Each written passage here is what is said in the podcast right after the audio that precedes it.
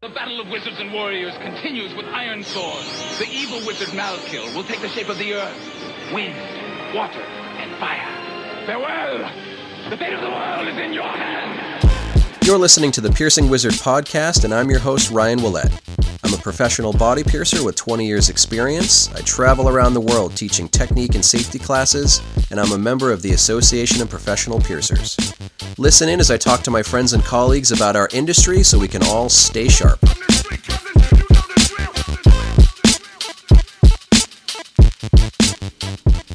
Hi everybody, how you doing? Hope you had a good and safe Halloween. I went to Salem, Massachusetts for the night. It was pretty fun. Uh, dressed up like a vampire bat, saw some really cool costumes. I got to go to the uh, Salem Witch Trial Museum and uh, see a kind of a haunted carnival thing. I went with a Canadian piercer friend of mine, Stephanie Meyer. She was down for a few days shadowing, so that was fun to kind of hang out with her. My guests this week are April Thomas and Brian Thomas from Born This Way Body Arts in Knoxville, Tennessee.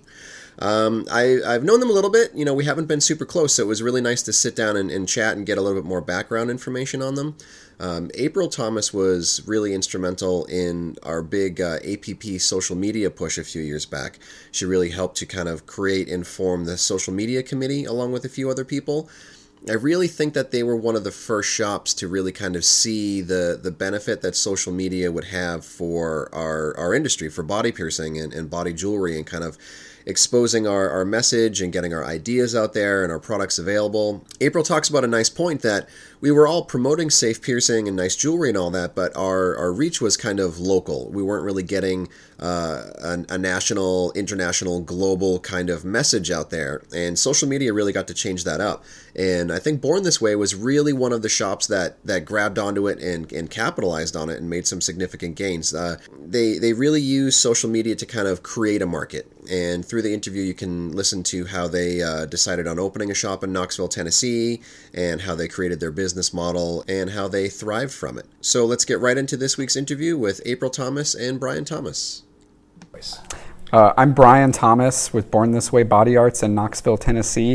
You can find us on Facebook, the internet with the websites, born this way body arts dot com, Instagram at B T W Body Arts. My personal one is at Brian This Way. That's B R Y A N, spelled the correct way. And I have with me my lovely wife, April. April This Way. Uh, I, you can Google us for sure. I feel like that's just like the shortest way to say just Google us. Yeah. Um, so I, I think the, the main thing that like stands out for your studio for me is like how well you focus on like branding, and it, it's more of like an overall like lifestyle kind of a brand rather than just a service or just a product kind of thing. I, I don't know, like would you agree with that, or? I think it's a trifecta. Yeah, yeah, it goes back a little bit in our history. Um, Brian and I met ten years ago, and I work in the commercial photography field, and that brings me a lot of opportunities to work on creative teams with marketers and branding people and mm. website developers, and um, we worked on a lot of international campaigns and national campaigns that I just applied a lot of the same rules to our own business. When I started seeing the kind of service and quality that Brian was after and Brian offered, it was very easy to meld our strengths together mm-hmm. to form our shop.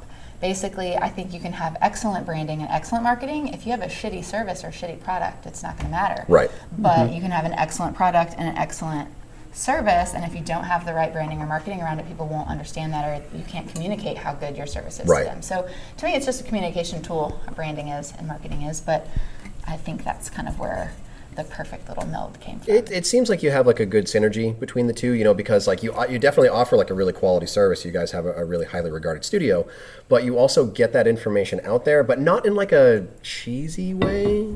You know, like I, it, it seems like more organic, and it's just kind of like, hey, we have these gorgeous things that people like, not kind of like shoving it down their face and be like, you know, we're going to tell you what to like. Yes, mm-hmm. yes. That, I think that's what we're the most passionate about is, you know, the whole reason we have so many offerings in the shop in terms of jewelry is because if this is a unique art form, you want to be you don't want to look like the cookie cutter everyday person. Right. Now, granted, we all do two millimeter C Z nostrils like all right. long forever, yeah. but in the grand scheme, like you want to go to a body art studio because you want to be a unique person, mm-hmm. not because you want to look like everybody else who's been into that shop. So I think that's, you know, it, w- that carries over into our branding, that carries over into our marketing, it carries over into who we hire. Yeah. We try to hire a diverse staff, even that has lots of different lifestyles within them. And that's something I learned from my past retail experience was just having lots of different lifestyles represented. We get Uh, you know, the Carhartt wearing type of people in Tennessee that mm-hmm. come into our shop because we've got tattooers there that are into that. So I don't know, broad range. So how much, how much like body art experience did you have before the before you two got together? Um, I've been in the industry for fifteen years now. We opened up six years ago, so I was in there about a decade before we opened up. Um, and then you have you've got I, a lot of experience in your field, so. Yeah, when in terms of body art experience, I started seeing Brian ten years ago, um, and then a couple years into that, I started photographing a lot of his procedures, and mm-hmm. I found myself just sitting in his procedure room for hours and hours, taking, you know, documenting what he was doing. So it was this natural progression, I suppose, and then kind of like a learning through osmosis, sort of, because you were exposed to it all the time. Mm-hmm. Yes, but then I became a lot more passionate about. I have always been kind of in the Charles Gatewood camp mm-hmm. of I'm into cultures and um, diversity and all of that anyway, so it was really fascinating to me, and uh, it also helped me personally grow. Mm-hmm. So I was really interested in what he was offering, but I would say even a couple years in after working with him at other studios, um, then we opened our own studio. So yeah. So do you feel like later. you had to kind of develop your eye for, I, I, you know, you, you guys have kind of a distinctive style for like what you offer and, and the way you offer it as far as like its presentation on social media. Do you feel like you had to kind of develop that eye, or do you feel like that was always just like your natural aesthetic? Oh man, I just, I just poked holes real good. She yeah. was the one who made it look even better. Right. Um, so I don't know. I mean, there's definitely some cool evolutions. Like when we, when we started, when we first met, I was working in Chicago, and she would come in, like she said, and would, you know, document things. And she put together this amazing portfolio for me.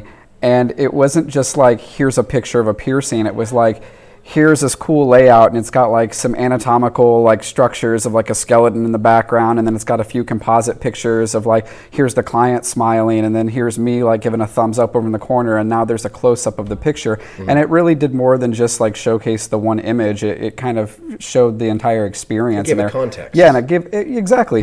Um, and so I think a lot of that translated over into our social media nowadays, but I mean, it's definitely taken a complete three sixty from where it used to be. Yeah, yeah. Or is it a one eighty? It's been an evolution from the get-go for sure, and yeah. the more I learn about the industry, if you go back ten years ago when I first met Brian, the things I was documenting was from my perspective as a client or as a person who had shopped at these studios and been present and friendly, but you know, not from a practitioner perspective, right. so mm-hmm. I approached it from that way anyway. Um, but now I would say even moving to a new market, what we what worked for us in Chicago d- is not the same as Knoxville. And I would imagine, yeah. Mm-hmm. Even from shop to shop, Brian started inside of another studio in town, and we experimented with a few things, and then we really learned the clientele there. And then when we moved to a new place, it's just been this constant evolution of, first we wanted it to be like a piercer paradise of, you know, lots of large gauge things and all the really cool stuff that you couldn't get in the Southeast. Right. We really had that vision, and then we realized that our market was kind of a different type of market. Now they didn't, they don't dislike the the unique organic stretch earlobe offerings that we have, but they're a little bit different kind of clientele than we ever experienced in Chicago, or mm-hmm. that we ever experienced mm-hmm. even at his previous shop. So we've sort of developed our own clients and let them lead us a little. Right. So it's been a partnership of like my own creativity and Brian's natural tendencies, plus what our market has been driving. Yeah. I mean, the market especially, they speak to us in their own trends. We have this Appalachian culture that really drives the art community. And I say it like that because every region has their art and every region has their flavors. But what I think is really special about the Southeast region is that um, even though it, You know, it's, we don't necessarily have the same kind of modern day hillbilly moonshiner kind of thing, right. but the culture, at least where we are in East Tennessee, the culture bleeds through um, in this really beautiful way of like how people dress themselves and like their style. Even though it's Knoxville, even though we're close to the mountains, people wear really crazy fashion mm-hmm. and they're way more um, eccentric than you would think. Like the mm-hmm. creativity and the arts festivals are really more homegrown. They're mm-hmm. not so like, uh, I don't know, they're not as like couture and big city as you would think. Like I think just the local arts and crafts nature of what we do has really had a big influence on where our marketing has has been for our company. So how did you end up in Tennessee? Was that like a conscious choice? Like there's, we see a gap in the market, let's let's try to fill that gap? Or were you from there at any point and decided to go back? Uh, there is a story about that. Uh, the short version is, after choosing several other places, we were considering leaving Chicago. We ended up picking Knoxville because on paper, um, for all the reasons that you just briefly mentioned, were, it was it was going to be the best market for our future. But ultimately, um, we were in Chicago. We were miserable because things are very expensive there. Yeah. And you really get to a point in your youth where you're at this line of like, okay, I've done all the things, I've done all the school, I've done the partying, now I'm like an adult, what's right. next? And in Chicago, you're, I feel like, my experience anyway, was that you're a little bit more limited because mm. property taxes is like not a thing an average twenty-four-year-old entrepreneur can really dig into, you know, so we realized that we were gonna have to leave Chicago. And when we decided that, I was already looking at different commercial photography opportunities because as a freelance Um, contractor, it was easy for me to just pick up and move. And I had several other clients in different parts of the country I was thinking of moving. Brian had his own thing going. He wanted to leave Chicago, but he wasn't like actively trying to leave. Mm-hmm. We weren't even living together. And um, I got an offer in Austin, Texas, and we were like, no, no, no, that market's so saturated. There's no future for us there. Everything's going to get only more expensive in Austin. Not to talk shit about anybody who lives in Austin. Well, no, but it seems like it's an expensive city. Yes. Yeah, well, for yeah. us to move uh, from Chicago, it wasn't necessarily as big of an, an opportunity. And then I was considering a place in Pennsylvania, actually near Lancaster.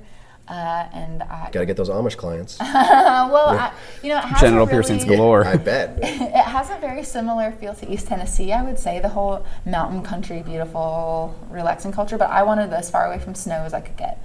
Um, Knoxville happened to be on the table for me, and it was the last place I was considering. I was like, ugh, Tennessee, ugh, yeah. the South. And then Brian said something to me like, wait, they have Waffle Houses and swimming pools there. And I was like, you know, I haven't seen a swimming pool in ten years. Sold it. Yeah, yeah pretty much. Um, and he was now like, you can't pay me to go to Waffle House. Right. Brian was like, I can wear cowboy boots. I love the mountains. And he wouldn't shut up about it. And like suddenly Brian was like set on moving to Tennessee, and I still hadn't even considered it. I was like, Tennessee. But uh, still never worn cowboy boots. Yeah, yeah, right? It's never too late. I don't know. Maybe, yeah, it is. Well, okay. Yeah. Fine. I took a job working for a commercial photographer. We moved across the country, packed all of our stuff into one U-Haul from our two apartments in the city. We moved into one place that was labeled the luxury apartment. It was like the cheapest apartments in Knoxville. But for us living, leaving the city, it was like mansion. We were like, look, we have our whole bathroom to ourselves without five roommates. I parked right out front of my door. This was amazing. I know. We were like, look, it's, it's only a whole three new world. feet. Yeah, yeah, I didn't yeah. have to park and then take a train to my place. So. But the, we noticed right away that the quality of life in Knoxville was amazing. Just after visiting a few times temporarily for work to, to figure out if we wanted to move or not, we really realized that Knoxville had um, not only a wonderful culture, a wonderful history, a really healthy economy. The quality of life can't be beat.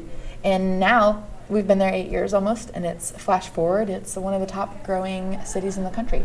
Great. Mm-hmm. So it was a good decision all around. So when you when you started there, were you the only piercer at the time? Well, I was working in Chicago um, at a studio, and I wasn't, I don't know, living in the city just isn't for me. Right. So um, I ended up I ended up importing a bunch of uh, organic jewelry and started a little website and was uh, selling jewelry on there. Um, it's just kind of a side hustle. So when we left Chicago, that was pretty much my full-time job. Okay. Um, what I found out in that process was trying to stop at every studio between Chicago and Knoxville was that I only sold jewelry to one studio that I actually stopped at, and it was in Louisville, Kentucky. And when I got to Knoxville, I was like, all right, I'm going to hit up every shop in town and see what's going on. Not a single studio would buy any jewelry. And every time I would ask them, I'm like, why aren't you buying any jewelry? And they're like, we don't carry jewelry. Everyone just goes to the mall. And every studio I went in, no one had anything except for maybe some like fashion navel dangles with like Playboy bunnies and rebel flags on them or something. So, um, you know, I came home one day after doing this and was like, April, no one has anything here. Right. This is insane. Meanwhile, um, my commercial photography job was taking me to photograph these mansions and all of these beautiful lake homes. So you so you kind of saw both sides of it. You saw yeah. like, you know, we know that there are people around here who would be our target clientele. Definitely. We see that there is there is no market, let alone a gap in the market. Yep. Yes. Um, well, at least no one exploiting yeah. the market. Yeah. Right. Mm-hmm. So that seems like a perfect storm kind of situation. Yeah. So in the process of visiting these studios, I did find that there, I came across like a Craigslist ad that some studio was hiring a piercer. I went to check it out. Um, you know, it was the best option in town at the time. So um, they hired me on. I kind of ran my own business independently inside their studio. We had very, very different views and opinions on um, just basic safety things. Mm-hmm. And it didn't go well. I lasted, what, three, four months or something before yep. I was like, I-, I can't do this anymore. Like, this is disgusting. I have to get out. We thought um, that there was just a cultural difference and that we could kind of coach and help uh, and, you know, work together. Yeah. But it didn't turn yeah. out that yeah. way. So, Typical but yeah. Story. But once we left, you know, it was one of those like, all right, it's time to sink or swim. Mm-hmm. Yeah. So we we buckled down, wrote a business plan, like met with some counselors and... yeah. Did the thing, I, I so. Think, I think you two were probably some of the first people that looked at it as like, this is a serious business. This is an industry. This isn't just like a job for people who don't want to work at the mall anymore kind of thing. You know, like you, you really kind of turned it into... Oh, we had to. It was a necessity. Yeah, like, like big this business. Was, this yeah. was going all in. This right. was basically taking every penny that I had in my pocket and yeah. saying, all right, this is how I'm going to have to make a living if yeah. I want to stay in this industry. Otherwise, yeah. I need to find a new career path. Well, I've known plenty not, of people who have like yeah. doubled down and been like, well, it's this or nothing. But you two really seem to like make a foundation and a plan and stuck to the plan and developed yeah. a brand based on it and all that stuff. Yep. We've been lucky. Like April was, um, she was very...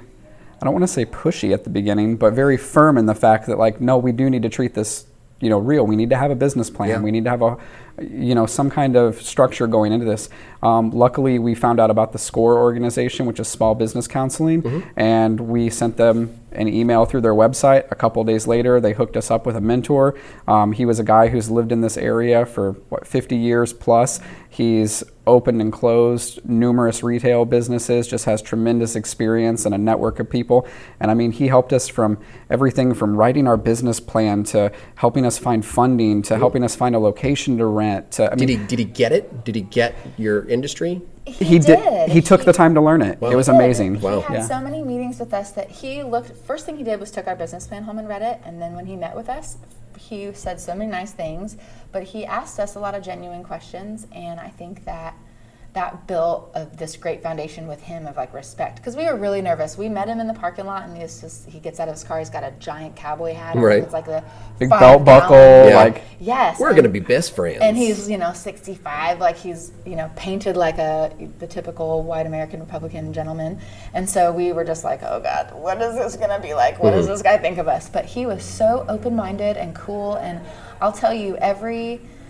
Everything that we thought we were going to fail at, he encouraged us, he pointed us in the right direction, and even when we thought we were like done bothering him with things, he would follow up, and to this day, he still messages us regularly, we still go out to That's regular great. meetings around town where he'll introduce us to like another small business owner, he'll take us to a restaurant that his friend of a friend has owned, and it's really been wonderful that it wasn't just him saying, here's where you go to get a loan, mm-hmm. you know, because mm-hmm. we didn't, that wasn't really even right. available. He, it wasn't just him saying, well, you got to do this in your business plan. He actually like took us under wing and was like, let me tell you about this community and this community guy. He started this mm-hmm. business like this, and let me introduce you. Like that is so much more valuable to me than just like Definitely. answering questions. It, it seems like, you know, somebody like that cares about the community and realizes that you, you probably don't want a business, successful or not, that doesn't want to be involved in the community. Mm-hmm. Yes. So he probably looks at you two as one of the success stories, and he probably... Is, mm-hmm. is proud of that.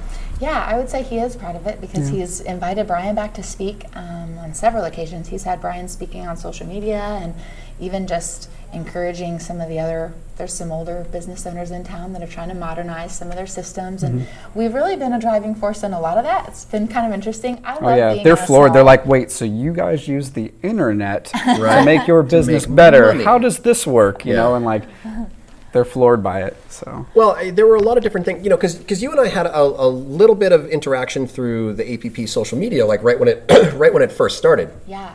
And I, I was instantly kind of like, all right, I'm I'm learning all these things, and like I knew that some of these ideas were out there, but I've never really seen it utilized correctly by someone in our industry. Mm-hmm. And just kind of like seeing and understanding, it, it, it seems like you two were kind of ahead of the curve for, for a lot of that stuff. Like understanding that this is the future, and the sooner you take advantage of it and get comfortable with it and mm-hmm. utilize what's available, the sooner you can start getting those dividends from the success based on it. And um, you know, I, I think a lot of a lot of piercers now would kind of be aiming towards like the Born This Way model, sort of, you know, of, you know, focus on a brand, focus on interaction, focus on quality, and, and create the market that you want. Don't just try to like work your way into an existing market. Mm-hmm. Yeah, absolutely. Absolutely. So did you, did you, did when you opened your studio, was it piercing only at first? Did you add tattooing, or did you start with tattooing and piercing? We started with both. Um, in the studio that I had started in, um, in Knoxville, I met a couple tattooers who were pretty new to that, that studio. Um, they, we all meshed really well, you know, and they were like, you, you get it. Um, so when I told them, I was like, I'm out of here, and I think I'm going to open my own studio. They were very much like, you call me as soon as it's ready. Yeah. Like, we're going to come over. The Jerry Maguire, like, who's coming with me? Yeah, exactly. Yeah. We I didn't even have to do that. They yeah. were just like, here, we're we're coming with you. Yeah. So I'm like, our okay, model. well, I guess we're going to have tattooing. Uh, our model was piercing only, and yeah. that's what we, we didn't want the headache of all of the right. bureaucracy that just comes with additional responsibility. I'm sure you don't mind that you made the decision to have tattooing, though, at you this know, point. Nah, we love them. It's worked really well in our... in our growth, because right. they feed each other. Mm-hmm. You know, the tattoo clients are piercing walk-ins, and wa- piercing clients become tattoo right, walk-ins. It's a synergy. Mm-hmm, absolutely. Well, and I think with the brand that we've made in town, too, people equate our brand with, they know they're going to get quality services when they come in. So if we didn't offer those tattooing services, it's almost like we're doing a disservice to our community by right. not doing it. Because, because they, then they'd have to all. seek it out somewhere else. Because yeah. you have those crossover clients yep. who want both. Exactly. Yeah. And they like they like our establishment. They like our atmosphere. They like what we're about. Mm-hmm. Like. You're right so. about how when we started, it was definitely something that people weren't doing. When you talk about just the internet the, and the infrastructure for a business to be in place, it wasn't happening across the board. No. Nope. And yeah. as his partner, I was constantly asking him, like, now I'm not going to talk about negatively about our jewelry companies for a moment, but like I would have conversations with him saying, like, why the, why is it like this? It's not right. like that in any other industry. And so for me, when I think about marketing, from just just branding and, and loose marketing on the internet, there were so many things that I would just ask, like, why why isn't it like that? Like, I do this for the dentist, and mm-hmm. I do this for my hair salon, and we do this for these other companies. Like, why aren't we just doing this for tattoo shops? And yeah.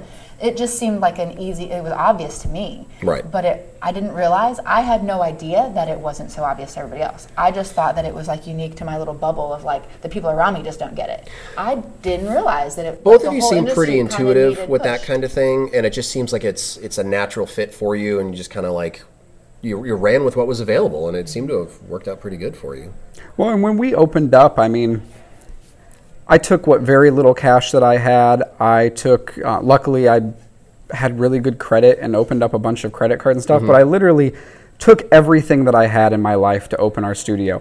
And when you sit down and do the budget, you're like, well, we need jewelry, but there's no money for advertising. So now, how do you advertise for zero dollars? Right. Yeah, and internet. so, yeah, the internet. And, you know, once we saw the results from that too, um, just within our own studio, that's when April, like, we had we had started making friends with people within the A P P, and sat down one day and we're like, there needs to be, that we need a bigger voice, because right now, like, if we look back at it, what, like six, seven years, body piercing was not as popular as it is now. We've had a huge surge, and I think that's because you can trace directly back the growth of the overall industry, all these jewelry companies, the the growth of membership within the A P P. You can trace all of it back to the start of, like, piercers grabbing onto social media. Definitely, yeah. Definitely. It used to be that we would be standing alone on these mountaintops screaming, like, piercing can be done nicely. Right. Piercing can be done safely. Yeah. And we can only really impact the people that were, like, hearing our own voice. The village at the base of that mountain. Yeah, yep. yeah. yeah. So it, to me, it was like, we all have to connect and do this together. Mm-hmm. And uh,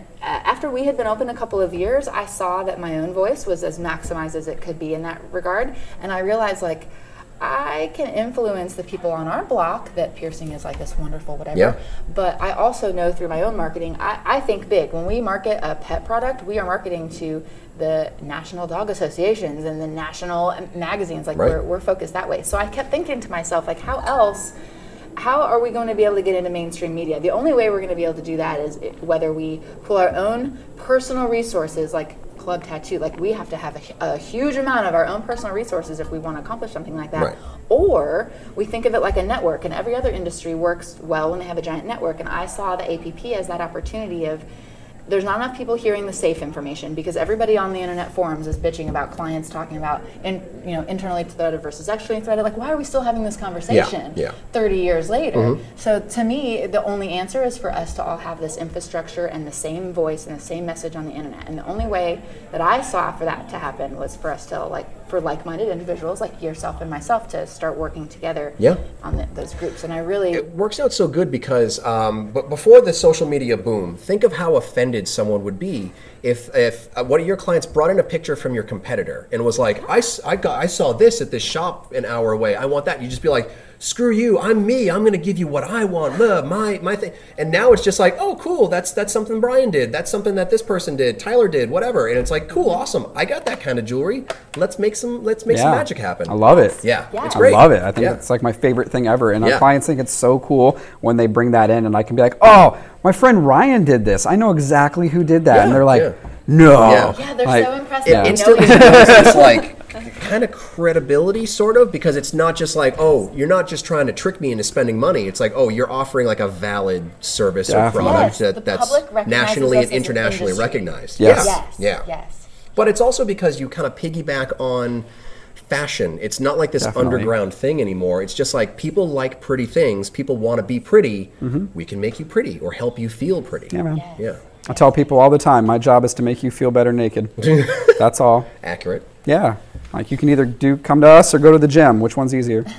So um, on that note, to switch gears a little bit, I feel like there are some positives with that, and we have covered a lot of those. There's also some interesting um, opportunities or negative outlooks that have ha- results that have happened with the advent of our social media. And I think we can use that term like sellout kind yep. of loosely, but we talk about like corporate shops and the the corporate selling out of this like art form that we have felt like such a personal connection to is now such a vain, um, disposable uh, thing for some people. Yeah. And I feel like there's this fine line of uh, a group of people comes in to get pierced, they don't really care about what it means to them or any of that, but then um, then you have the other people that really start cherishing the primitive nature of it, I think, to a higher degree. And I think that we're finally to a point where that, like, we've gotten everybody so educated about using the internet that now we can start using it in ways to direct the trends or right. direct it back right. to the parts that are so important to us. It doesn't mm-hmm. have to be a A really good C D example anymore. Is like when the triple forward helix thing broke and when like the, the migraine thing broke, you know, people could really direct it and be like, look, you know,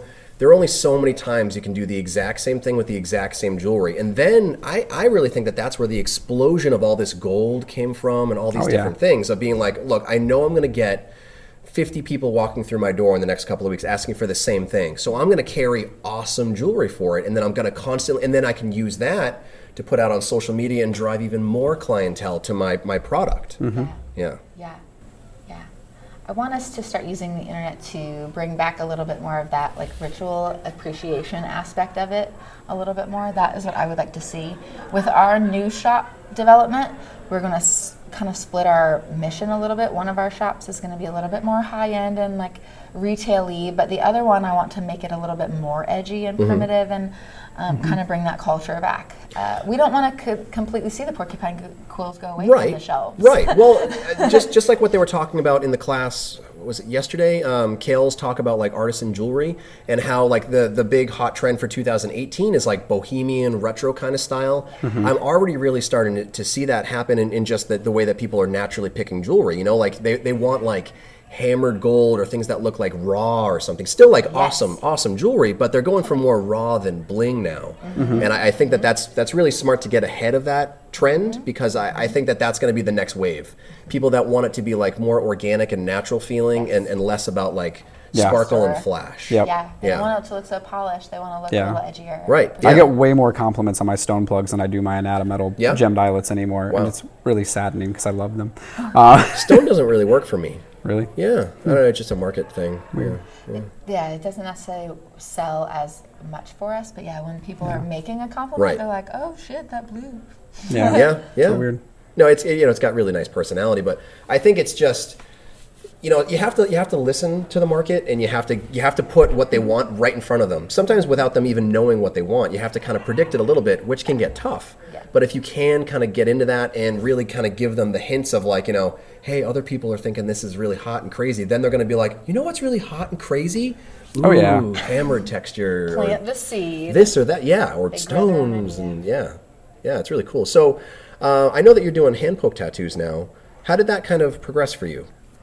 Um, man, I've been dabbling in hand poke tattoos now for, what, since Chicago, so seven eight, years. seven, eight years, something like that. Yeah. Um, man, it's gonna sound bad. Like, I have a crazy, crazy, um, like fascination with prison culture, mm-hmm. and so um, in doing that, like I, like in the first studio that I started at, I we were very, very. not busy, and I would sit around and make prison shanks a lot, um, just for shits and giggles. Just sharpening a toothbrush on the floor. Yeah, and I would like hide them around our studio and stuff. Yeah. Um, so anyhow, like, but yeah, in, in in watching all these documentaries and reading things and stuff like that, I started seeing like, oh, there's this whole culture of tattooing in there, and a lot of that stuff is done with very archaic tools. And so I'm like one day sitting there thinking like, man, could I just really take like a regular tattoo needle and start poking myself with it, and it would do something? So like, I did a little dollar sign on my ankle, and you know, three weeks later, it was still there. So I was like, man, there's got to be more to this.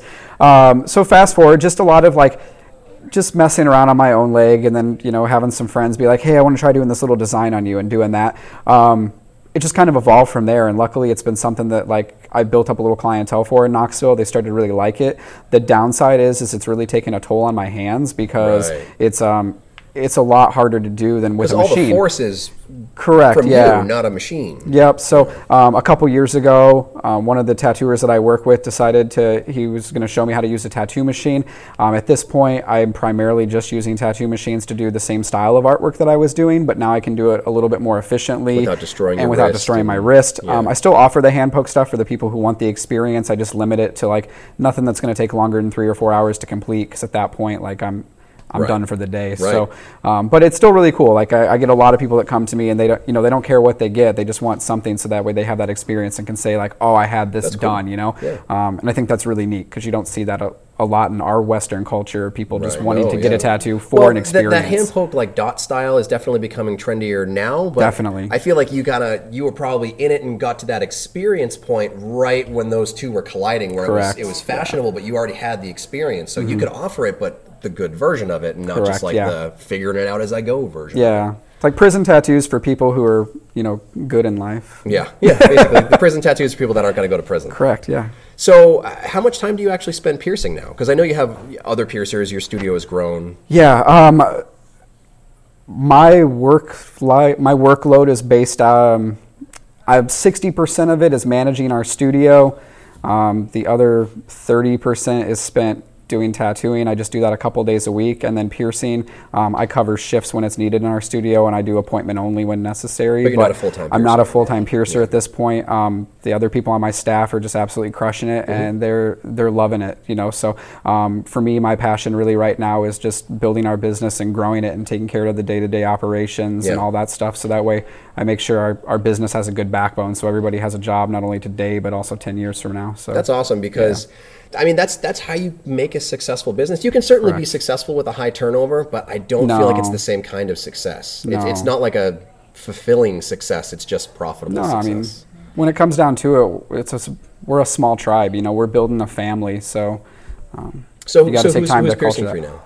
Uh, Tyler McClure pro- pierces full-time, uh, Tyler Bernard pierces full-time, and Larry. then, uh, yeah, um, Will Von Doom just joined our, our crew not too long ago. He's on part-time right now, um, but as we get our new studio open up, he'll probably transition into a full-time as well. Awesome. So.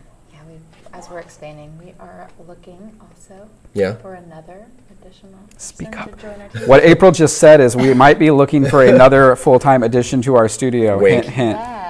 So what's what's your workload like at the studio? Mostly office stuff, or photography, brand building? Um, a little bit of that. We've been doing a lot of planning since we recently purchased a building uh, a couple months ago. So I've been doing a lot of that mental labor and budgeting. I don't envy you for basically new someone with experience plan. In that. Yeah. Sucks. Yeah. yeah. I, you know, I was lamenting to you the other night about some of the new verbiage and the new words. You know, you take for granted, like, we know how to open a studio, but there's a lot of new right. new things to learn. Construction is a whole different thing if you don't know about it. Yeah. Uh, yeah. Property owning is also a new thing oh, yeah. that we, we're learning about. So um, right now I'm taking on a lot of the mental labor of the new business. Um, I do the scheduling and I do jewelry ordering and a lot of the administration behind the scenes stuff mm. for the shop.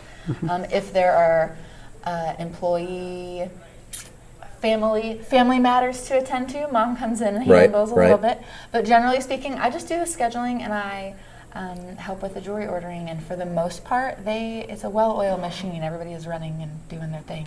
That's great. Um, and my my job specifically, as you were saying earlier, the reason we work is because we put the infrastructure in place, and that's pretty much my role is infrastructure. Mm-hmm. Right. I mean everything mm-hmm. from our protocols and our training manuals and the, the hiring and the guest artist booking mm-hmm. and all that yeah. stuff is the behind-the-scenes shit that I do during the day. Don't let her be too humble. She still pulls counter shifts pretty often too. Yeah.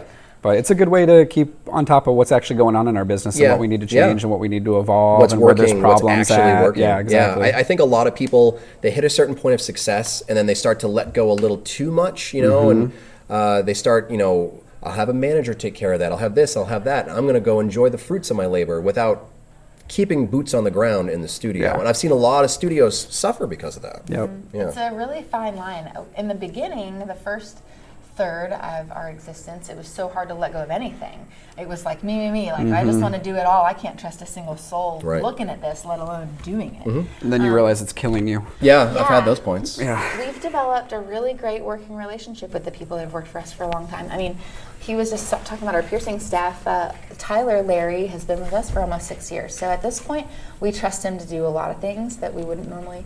How, how does person. It like drive him nuts that he was the first Tyler technically, but he gets the Larry status? Yes, it does. Okay. uh, we have developed a really great relationship with McClure, and he has been he has his own way of doing things that may not be exactly the same way as I do them, mm-hmm. but he is obsessed about the same details. Even though we mm-hmm. have a different method, yeah. we trust him. Yeah. And there are so many things that we have been delegating that we just we can trust him with certain yeah. things. So it's good that you give people that flexibility of, of realizing that there's more than one correct way to do it. Definitely. Because I uh, some of the hard lessons that I've learned is trying to make it all like the Ryan show, and if people aren't compatible and they don't want a ticket to the Ryan show, they're going to leave and yep. they're going to go somewhere else. Yeah. Yeah. Now you have to let people be individuals and realize nobody works the same. Everybody has different personalities yeah. and different personality traits. Yeah. Luckily, and it, Tyler's it actually it makes your business stronger when you have those different points of view. Definitely. Yeah. Absolutely. So unfortunately for Tyler, he works so well with us, he's never allowed to leave. So right. Well, when yeah. you find a good one, you know, keep your hopes up. Yeah, on. no, no, he so he's already been told he has to work there forever. He's yeah. my right hand man. So yeah. So do you see like what do you see for like long term? Like is is pretty much like your end goal getting this second studio up and running? Do you have like do you want to start taking more time for yourselves, things like that? Oh, if we weren't working all the time, we wouldn't know what to do with ourselves. So yeah. um, we have a lot of different goals in mind, and we are very fluid in letting the universe kind of show us what's really supposed mm-hmm. to be next, because mm-hmm. we don't want to get ahead of ourselves. Right. But very generally speaking, um, in just the body art world, I think after the studio is set and it's running healthily and everybody's working together well, I think our next focus is going to be a little bit more of our online web situation, although I don't want to make too many announcements about that. We're right. going to really, we were going to focus on that this year mm-hmm. and then the business uh, yeah. expansion happened. Mm-hmm. So that's going to go back to our main focus, but then if we wanted to expand, we have a few areas in our region mm-hmm. that we think are great markets, very similar to Knoxville, that could need, that could really yeah. utilize mm-hmm. a place like ours. But we're really testing our ability to run multiple right. shops. Right, yeah, I mean, don't overexpand. Right. Exactly, yeah. exactly. I, I, exactly. I, I can't, people have asked me all the time, you know, do you want a second studio? And it's like, no, I barely want one studio. Yeah. I think that we both have other business goals in mind. There oh, yeah. is a really need for like a boutique-y sex toy store in our town, yeah. um, or I should say in our region, something right. that's really classy. Well, it's the and same. It's the same kind of thing as piercing. If you if you if you take yourself out of it, you know, yes. people people who want those kinds of services, like when it comes don't to, want to go in a seedy place, right? They don't want to go in a, a tattoo parlor. Yeah. They they want to go in a salon that offers body piercing. Yep. Yes. Uh, and it's the same thing. Like that's how Victoria's Secret started. Yes. Yeah, because yes. the guy's wife Victoria wanted to buy laundry lingerie, and she didn't want to go into like a department store with, with old ladies and, and feel like not sexy. Yeah. So that's how those things came about. And it's great if you can if you can see those markets that, that are being underserviced. Mm-hmm. Yeah. yeah. Mm-hmm. That's a huge thing for yeah. us. And possibly a vegan restaurant. When it, yeah, when it comes down to it, we're just serial entrepreneurs. And right. we like we like things that weirdos like, you mm-hmm. know, and I use that as a term of endearment. Yeah. But, um, I don't know. Brian has wanted a vegan restaurant for years. Yeah. yeah. He talks about it constantly. I am so terrified of the restaurant business because my, my family has history there. But well, do you have do you have a college in your area? We do. Yeah, well then there you There's, go. Yeah. yeah. Yeah. I just want somebody else to be able to make me lunch every day. Right. That's, I mean, it's purely selfish reasons. Right, but. yeah. But you just get a, a really great community that's growing like into an Austin, Texas, before mm. Austin got to right. kind of whatever.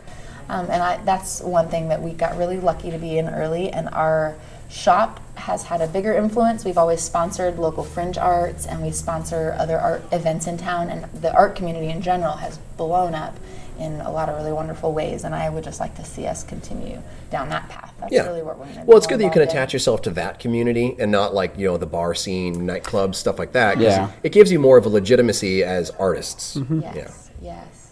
And there's already, I mean, there's already studios in our town that that's, that's really their market. Like when we came to town, it wasn't about trying to take everyone else's clients from them. It was right. about finding our own clientele yeah. and yeah. being able to do that. Like, I don't want to I'm take away from I'm convinced that them. You can go to, okay, I don't want to say any city, but you can go to lots of different places, and they're, they're, all those different parts of the market are all there, and you just need mm-hmm. to figure out which part of the market you, you want to, to market to. You know, are they being, is it oversaturated? Is it undersaturated? All that stuff. And, you know, if, if you have the right thing, you know, because there are probably people that come into your studio that are like, oh, this place is so well lit and polite and clean. Definitely. Like yep. I, I don't feel comfortable here. Yep.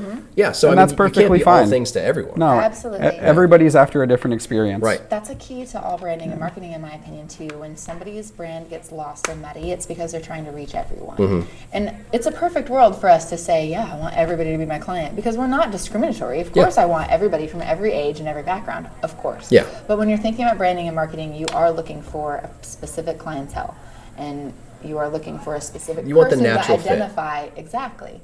And whether it's a similar worldview, that's becoming the new thing. It used to be that you would want to market towards people who were looking for a certain type of product or service or a level of quality or whatever, but it's turning into, with, with the age of media, here's an innovative topic, with the age of media, everything is turning into a similar worldview. Mm-hmm. You'll notice our Facebook feeds are becoming more tailored to, if you happen to fall in the left liberal right. category, your right. feed will be tailored to that. All news is available to you, but it's the only stuff showing up. It's an algorithm culture. Yes. Yeah, and like you can you can drive that, you can work with it, you can work against it, but if you try to go in too many different directions, you're not going to have the same success as if you if you understand who wants to spend dollars in your business and cater to them. Mm-hmm. We used to use the knowledge, though, of we're looking for people who are into tattoos. Right. That's what we're looking for on the Google searches. Yeah. We're not, though. Now we're actually yeah. looking for people who maybe voted for a particular candidate. Right. Or maybe they're into people who a like specific, to get manicures. Yes, maybe they're into a specific hobby. Mm-hmm. So we're thinking, from a branding and marketing aspect, we're thinking in more terms of worldview Um, and ideals yeah. than we are specific search terminology, right. Right. even. Yeah, yeah, because it's so, sometimes you you can reach out to a client and they might not even know that they love body piercing yet. Yes. They just love the, the jewelry and the look. And I've, I've had so many clients come in and just be like, that's got such a great feel to it, and it reminds me of this music that I like, or, oh, I've got sandals that are that kind of stuff. And it's like, oh my God, you should totally get your such and such pierced. It's mm-hmm. great. Yeah. Yes, yes. Yeah. He just had a tattoo client the other day who got maybe two hours worth of tattooing, but she was so enthralled in the experience, she didn't want to ring out. Like, we were trying to cash her out, and she's like, well, let me get a couple more piercings. Let me get it. Like, she just didn't yeah. want to leave. Yeah. And so, and then she's like convincing her friend to get tattooed, and like, she just didn't want to let go of our yeah. shop. And that is, that's a you know what I saw that was really great? Did feeling. you did you see those advertisements about how Jim Ward's going to be at twenty-third Street? Yes. And he's got these private appointments, and it costs like X amount, and you get a full hour, and it's an experience or something like that. Yeah. I could see that happening with a studio, where it's like you book like a block service. You come in, you sit down, we'll give you a coffee, you can just hang out for a while, we'll talk about what you're looking for, we'll talk about what we can create and do for you. And it's not like a... We do that anyway. That's yeah? exactly our process. Yeah, that's true. That's great. That is exactly our process yeah. if you want to get booked for a tattoo. Because the thing about it, the, the reason I'm convinced that... You, have you noticed that like... hipster barbershops are everywhere now. Mm-hmm. It's because you give people an experience that they can't get anywhere else. You get an experience where uh, I'm, I'm convinced that uh, like homophobia it drives all these different services because like uh, like big burly cool hipster guys, they they can't admit that they they like being touched by another man and they like being in contact and being in this like masculine environment, but that's also intimate. Um, so like they, they keep going back every couple of weeks to get their hair cut because it's this it's an experience. I'm not saying it's a sexual experience, but sure. no. it's an intimate experience. It's something that we lost in our culture. Right, right. You yeah. can't just like reach out and have physical contact with someone and, and feel that intimacy. And if you can offer that through tattooing or piercing, people become addicted to that sort of like level of intimacy and, and contact, and then they want to come back. And mm-hmm. for them, it's not necessarily just about getting a new piercing or getting a, a new piece of jewelry. It's yeah. about that comfort and you know, feeling like they're coming home and, and camaraderie and right, the rite of passage. Right, yeah. right. They feel like that's their community. That all breaks it down to just basic energy exchange. Like yeah. we've lost that in our culture, and right. people definitely need that. Right. Yeah, because um, you can't be too cold and you can't be overly professional. You have to have that warmth. Yep. Yeah.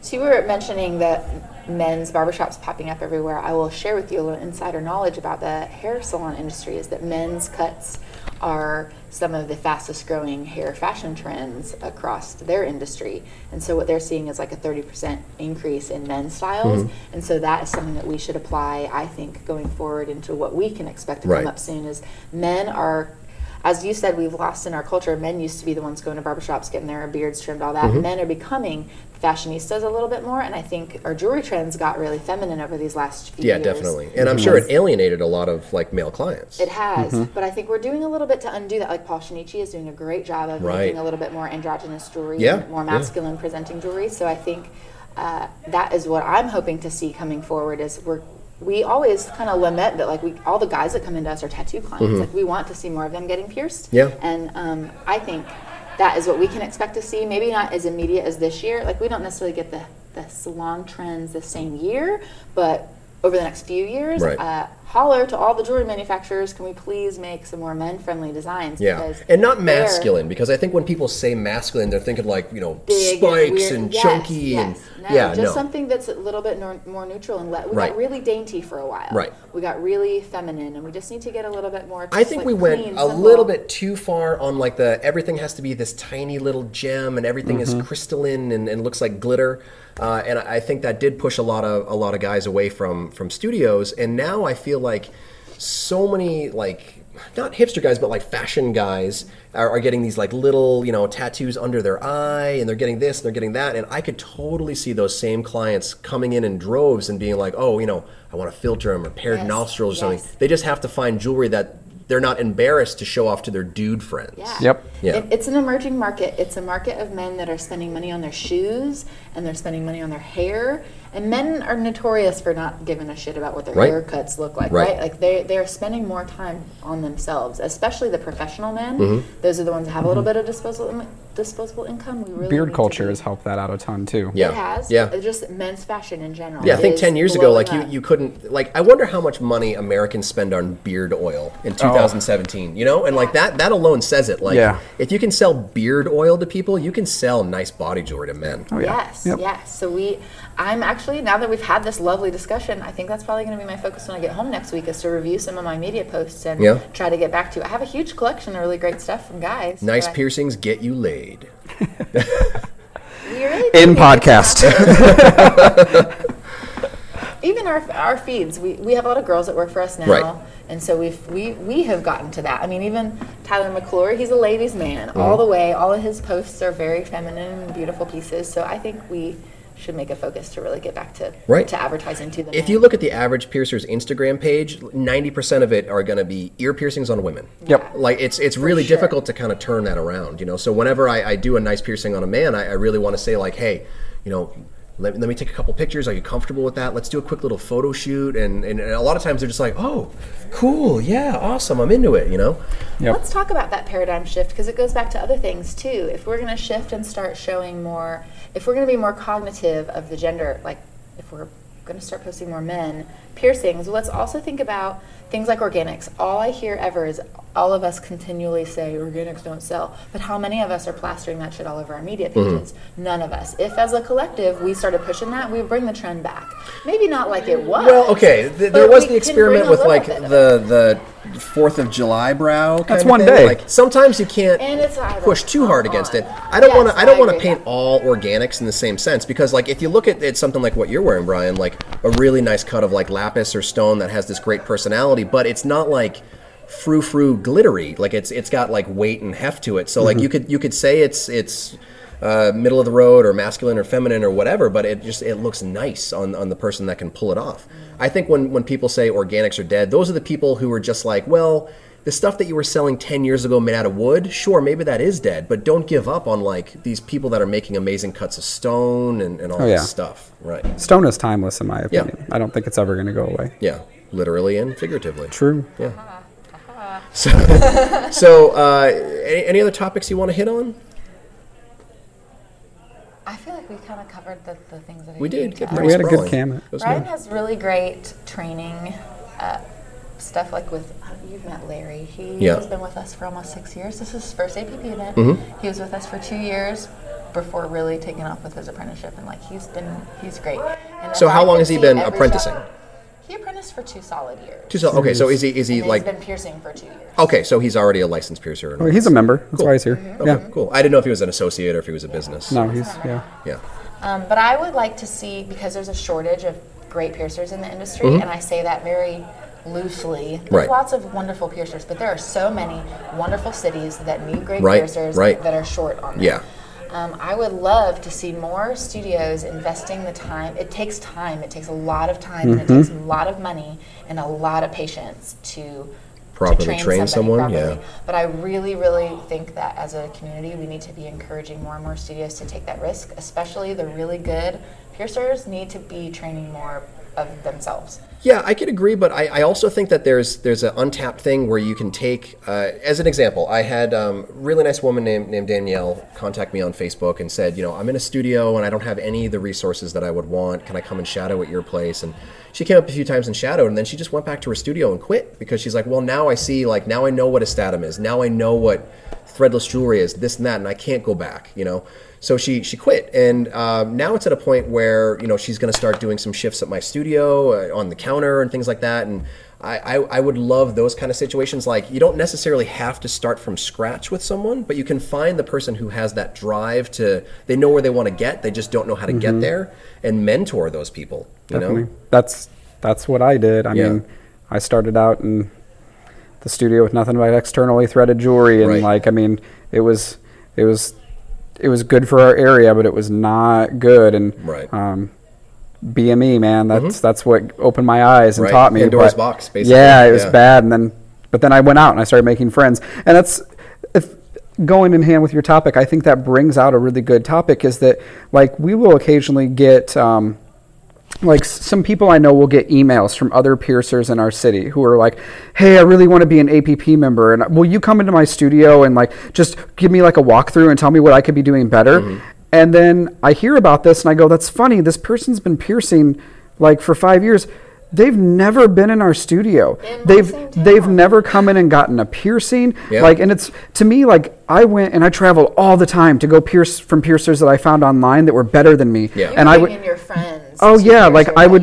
Right. Yeah, I would. I would show up and I'd I'd pay a hundred bucks for my friend to get pierced so I could watch them get pierced by somebody mm. else and then ask questions about it. And honestly, that's how I ended up getting my gig in Chicago. Was I made really good friends with uh, Scott Jania, who was piercing there, and then when it was time for him to move on and moved to New Zealand, he called me up and he was like, I know you don't know how to work with some of the jewelry that we work here. I know that you don't work with statums and stuff like that, but I see the love that you have for this and how much you come up here and you want to be good, and I, I see your work and it's solid. I want to give you this opportunity to move up wow. here and, and be able to be better, you know? Yeah. And that that was phenomenal because yeah. in all honesty, I don't know if I was necessarily qualified to to fall in his shoes, but I was at that point where I was ready for the challenge, yeah. you know, and I was ready to learn and step it you up very quickly. You got to think too, like what would yeah. your, what kind of career trajectory would you have had if you hadn't gotten that opportunity? Oh. You might have been able to get to the same place, but it might have taken you years oh, longer. Oh, taken me so much mentorship longer. Mentorship and opportunity. But I would just love to see more people like actually like want to shadow things, right, and ju- right. or just go and get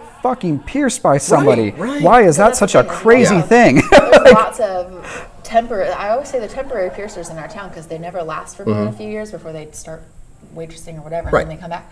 So they they we'll find out from our friends, like, oh yeah, this person that's in your town asked me if he could come shadow in my city. I'm like, why wouldn't he? Why wouldn't he just come in and get pierced by I, one I get of our that fairly piercers? Often. You know, I'm not I'm not always like you know the. the friendliest, you know, person, uh, you know, for whatever persona online or something like that. People think that mm-hmm. I'm, I'm, you know, unapproachable in, in some ways. But sometimes people will be like, hey, um, I wanted to ask you something, and I, I I didn't know how you take it, but can I maybe come up to your studio and ask you? And I'm like, yeah, you could totally shadow. You could stay at my place overnight if you want. Do a couple of days. You yes. could do this, do that, whatever. Sit in on all of it, and I'll show you whatever you want. And I'm not going to ask for any money or anything. Like, yeah. let's just talk piercing. Yeah. Yeah, and not enough people do that. I think people do that when they're in like an inner circle where it's like, hey, we're buds, can I come check out your shop? Yeah. But I know very few people who actually like take that mm-hmm. courage kind of moment and yeah. say like, hey, I know we haven't talked before, but I like what you're doing, can I come and check it out? And I, at the same time, I wouldn't want to see shops just being like, no, sorry, trade secret. Uh, right. Yeah. Well, and, that you know, doesn't even but exist, sometimes, really. yeah, yeah. Sometimes yeah. that's just the answer you get. Yeah. You know, when I was trying to shadow people, I... I would say about fifty percent of the people I asked told me no. Yeah. And that but was sometimes fine. Sometimes you're asking questions that were maybe outside of what you should have been asking. And that's it, another thing. Maybe it could have been. Yeah. yeah. You know, I don't yeah. know because it. Come this is a long time me. ago. Well, but if someone at the same approaches thing, me and they're like, will you show me how to do this thing? And it's like, well, no, because I don't necessarily know your skill set. But yep. you can watch me do a few things and ask questions, and I'll answer your questions. And that's the real test of what they know is what questions they'd right. ask. Because yeah. like in our apprenticeship program, I told Tyler, like, I'm not going to teach you how to pierce, per se. I'm going to teach you how to think. Right. And that way, when I give you skill sets mm-hmm. and you learn how to do one thing, then we're yeah. going to sit down and I'm going to say, okay, what else can you build off of that skill set? Right. And it took him from being somebody who just learned how to poke a hole to being a person that, like, a couple years out of his apprenticeship, I don't have to hold his hand every day.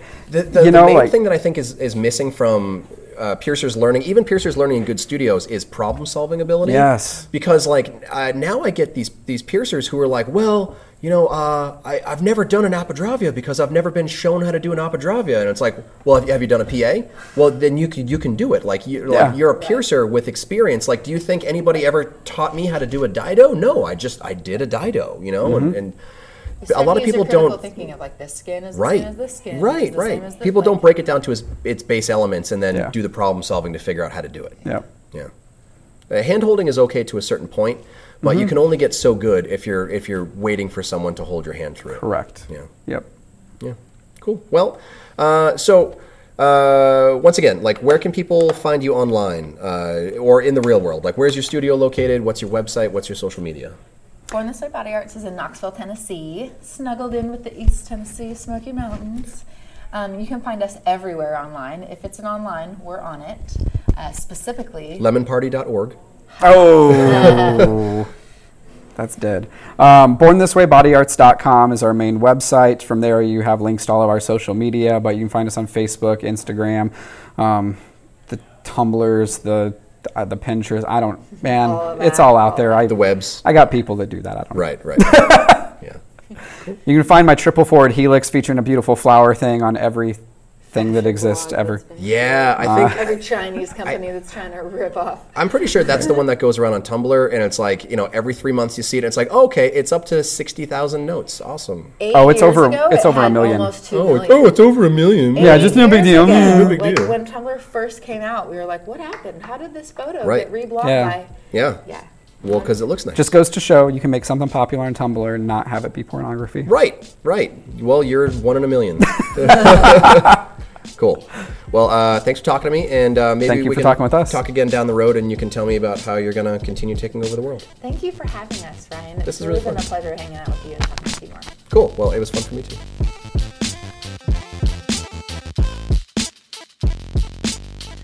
So there you have it, uh, two smart folks who took a good idea and really ran with it. So if, if you're a body piercer out there and you're thinking of one day opening your own studio, um, kind of look to that sort of business model. You know, it doesn't have to be in your hometown. You know, find a market that's undersaturated, uh, open up a studio and, and offer the best work you can. You know, uh, pay a lot of attention to your clientele and, and give them what they want and try to make them happy. Uh, next week, I'll have another interview. I'm not exactly sure which one it's going to be yet. I've still got a lot of content to go through. I have to edit a lot of interviews from Camp A P P and B M X and U K A P P. So I've got a lot of good content for you over the next, I think, couple of weeks. Uh, if there's anything that you want to hear on the show, whether it's a certain topic or if you want me to answer some more questions or if you want me to get a certain person in to interview, um, go ahead and shoot me a message at uh, piercing wizard at gmail dot com or send me a message on Facebook. I'm under Ryan P B A, or you can like the show at Piercing Wizard Podcast. And if you get a chance, please take a couple minutes and rate our show, whether you listen to it on Google Play Music or Apple iTunes. Um, apparently, it really helps out a lot with algorithms and getting the show seen and heard by a lot of new listeners. So I would really appreciate that. If you get a chance to give me a five star or even give me a comment, I'd really appreciate it. I will look forward to getting next week's show done, and I will see you then. For more information about the show, visit piercing wizard podcast dot com or like Piercing Wizard Podcast on Facebook. For more info about your host, visit precision body arts dot com or search Ryan P B A on Facebook, Instagram, and Tumblr. If you enjoy the show, you can subscribe on iTunes, Apple Podcast, and Google Play. Music by Benny B. Blanco. Show copyright twenty seventeen, Precision Body Arts L L C, all rights reserved.